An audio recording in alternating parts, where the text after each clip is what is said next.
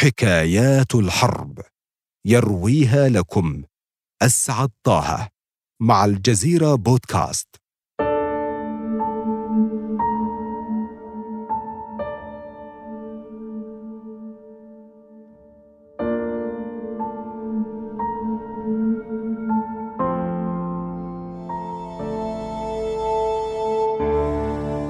العبقري الصغير.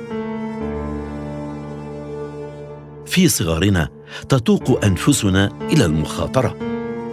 إلى فعل شيء غير معتاد. تبدو المغامرة دائما امرا جذابا حتى إن لم نكن ندرك عواقبها. لكن ماذا لو كانت المخاطرة لأجل مهمة عظيمة؟ إليكم ما جرى.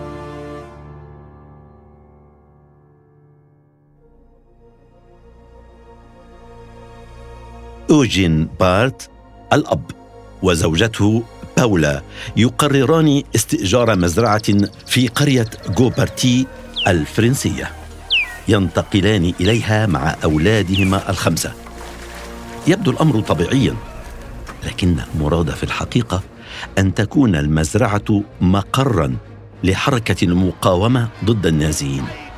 فنحن الآن في العام 1941 ومعارك الحرب العالمية الثانية على أشدها وحركة المقاومة تلك ليست إلا فرعا ميدانيا من قيادة حركة المقاومة في لندن.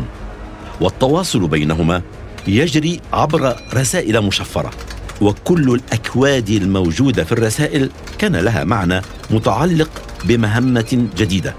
وهي عملية مرهقة ومكلفة لكن وقوع المزرعة في منطقة خالية وشبه مهجورة يسهل كثيرا من حركة المناطيد الآتية من مقر المقاومة في لندن محملة بالمؤن وأشكال الدعم المتعددة.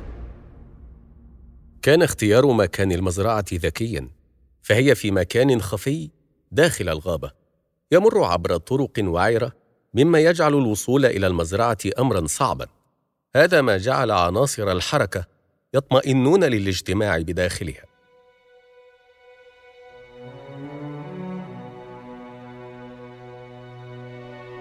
كانت حياة أسرة أوجن في المزرعة المستأجرة مثيرة ولطيفة. فاجتماعات المقاتلين وجلساتهم لم تكن بمعزل عن الحياة الروتينية للأسرة. كانت مهمة أوجين الرئيسية هي التلاعب بالأوراق والمستندات لتبدو كمستندات رسمية حكومية. لن يفكر أحد في تفتيشها فيما هي تحمل معلومات هامة يتبادلها المقاومون. كان يوجين بارعا في تزييف الأوراق والمستندات. امتلك لمسة ذكية لإعطاء مستندات معينة طابعا حكوميا. أو لتبدو وكأنها وثيقة سفر مختومة من الحكومة النازية. بل وحتى التلاعب لجعلها مطابقة للمراسلات الحكومية. أبناء أوجن يتابعون ما يحدث حولهم لكنهم لا يفكرون ابدا في أبعد من المشاهدة إلا الصغير مارسيل فله رأي آخر. كان عمره ست سنوات لكنه مهتم بما يحدث حوله طوال الوقت رغم أنه لم يفهم شيئا. لذا فقد بدا الأمر بالنسبة له في البداية كلعبة لكنه سرعان ما اكتشف خطورة الأمر. غريب أمر مارسيل. يشعر بالخطر لكنه يواصل الاندماج. يستمتع بوجوده وسط المقاتلين طوال الوقت. يتحرك بينهم هنا وهناك. يشاهدهم وهم يتحدثون أو يتفقون على أمر ما. يمنحه المقاتلون هو الآخر اسما حركيا مثلهم تماما. كان كان ويعني الطفل الصغير. الاسم مناسب له تماما لكن الجميع في عجب من أمره. كيف لطفل صغير في عمره أن يكون مهتما بأمور الحرب هكذا. كانت الحركة في المكان مستمرة طوال الوقت. من حين لآخر كانت تهبط مناطيد البريطانيين. هذا غير المقابلات والاجتماعات التي لم تكن تتوقف تقريبا. لذا كان من الصعب في بعض الأحيان على مارسيل وإخوته النوم في ظل هذه الضوضاء. ومن هنا صار الطفل مندمجا بشكل كامل مع كل ما يدور حوله. رويدا رويدا. يكتشف الجميع موهبة مارسيل المبكرة. إن لديه ذاكرة مبهرة. إنه يستطيع أن يحفظ ما يسمعه بشكل واضح بل ويمكن لذاكرته أن تحتفظ به دون الحاجة للكثير من التكرار. بدأ وأن المجموعة حصلت على كنز كبير. وبدأ التفكير في استخدام ذاكرة مارسيل في تسهيل نقل الرسائل بين خلايا المقاومة في المنطقة. فذلك يحمي الجميع من كل التهديدات الأمنية المحتملة. كل ما يحتاجه الأمر هو تلقين هذا الطفل العبقري شفهيا الرسائل المطلوب إرسالها. وما عليه إلا ارتداء حقيبة ظهر خاصة بالأطفال والسير نحو الوجهة المطلوبة لإبلاغ الرسائل.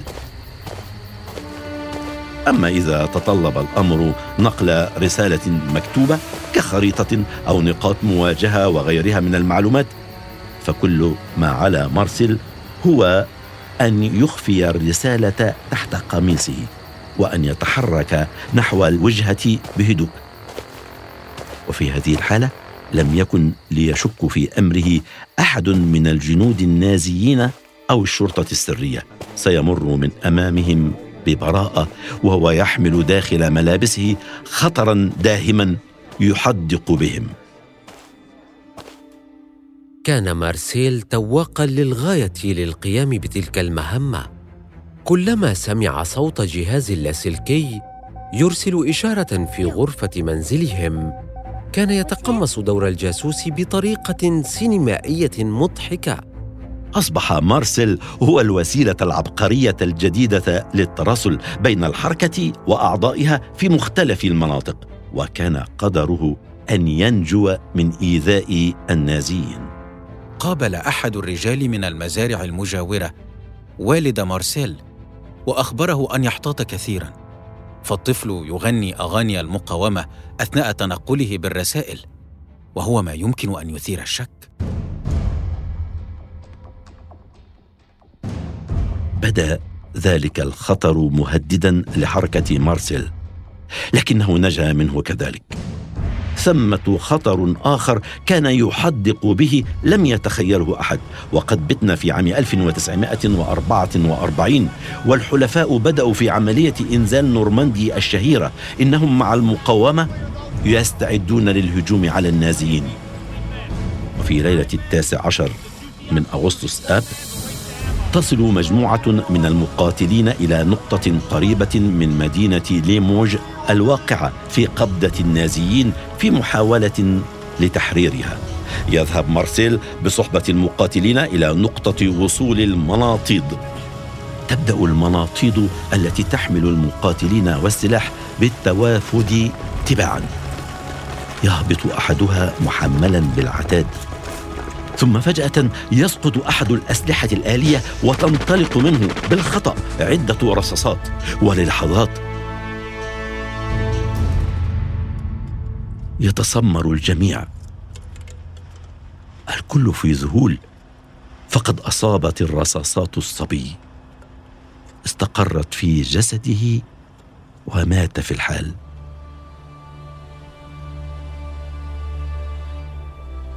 إنها أغرب نهاية لذلك الطفل العبقري. لقد نجا من خطر النازيين ومن قسوة الحرب لتكون نهايته بنيران صديقة. يخفي المقاومون جثته في أحد المناطيد يعاد به إلى منزله. تزيف شهادة وفاته الرسمية فوالده لا يستطيع أن يذكر طريقة موته الحقيقية وإلا كشف أمر الحركة وانتهى كل شيء. يظل أمر مارسيل طي الكتمان ليومين بعدها. تسير المهمة الكبرى كما كان مخططا لها. ينطلق مقاتلو حركة المقاومة مع المقاتلين القادمين من لندن. يستغرق الأمر يومين تقريبا. وفي صبيحة الحادي والعشرين من أغسطس آب وبعد أن تتحرر المدينة يجتمع كل مقاتل الحركة ومعهم كافة القيادات الموجودة ليواروا جثمان مارسيل التراب.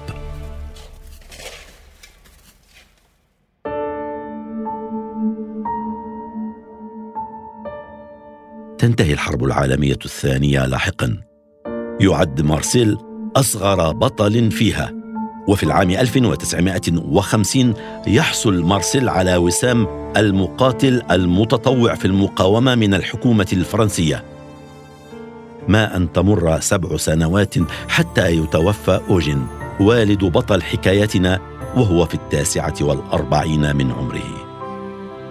إلى هنا تنتهي حكايتنا لكن حكايات الحرب لا تنتهي ابدا. أسعد طه.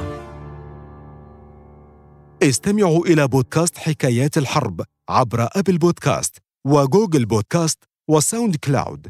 فقط ابحثوا عن الجزيرة بودكاست وشاركوا الحلقة مع أصدقائكم.